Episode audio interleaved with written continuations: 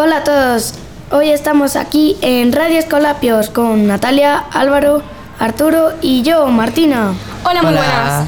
Hola. Vamos a aprender algo más sobre la Alhambra. Hablaremos sobre la fiesta de la solidaridad, sobre los libros y tendremos un poco de humor. Empezamos con los chistes. ¿Qué le dice una roca a otra? La vida es dura. Qué gracioso, Arturo. ¿Nos cuentas otro? Sí, sí. ¿Cuál es la bebida más misteriosa? Chan, chan, chan, pan. ¿Tienes más?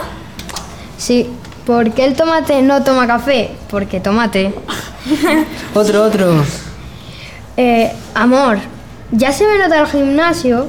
Sí. ¿Te lo comiste? Oye, ¿cómo se escribe nariz en inglés? No, no sé. ¿Tú tampoco? Nadie lo sabe.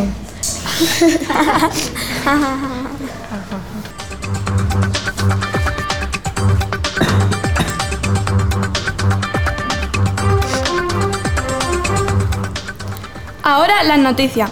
El pasado 17 de mayo, en la fiesta de la solidaridad, empezamos con los bailes, como todos los años. Luego, los alumnos de sexto estuvieron atendiendo los puestos de venta para ofrecer nuestras manualidades y otros artículos que elaboramos. Y también comimos las cosas ricas que vendían en la barra de la fiesta.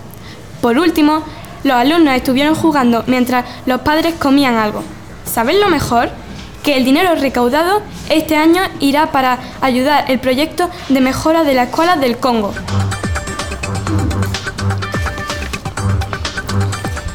Vamos con las recomendaciones. Y ahora las recomendaciones de libros de distintas edades. Harry Potter consiste en un chico que vivía con sus tíos antes de descubrir que era un mago y mudarse a Hogwarts, la escuela de magia, un colegio donde hizo dos grandes amigos y les ocurrieron muchas aventuras. Ahora, el diario de Greg consiste en un chaval que empieza secundaria y le pasa muchas cosas raras. Todo lo que le pasa lo apunta en un diario que le regaló su madre. Estos libros no dejarán de aburrirte. Y por último, curiosidades. La historia de la Alhambra está ligada en un lugar geográfico donde se encuentra Granada, sobre una colina rocosa de difícil acceso, en la margen del río Darro, protegida por las montañas y re- rodeada de bosques entre los barrios más antiguos de la ciudad.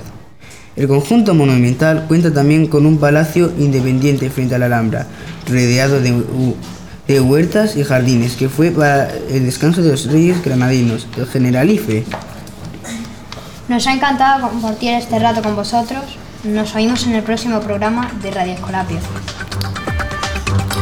Hasta luego. Adiós.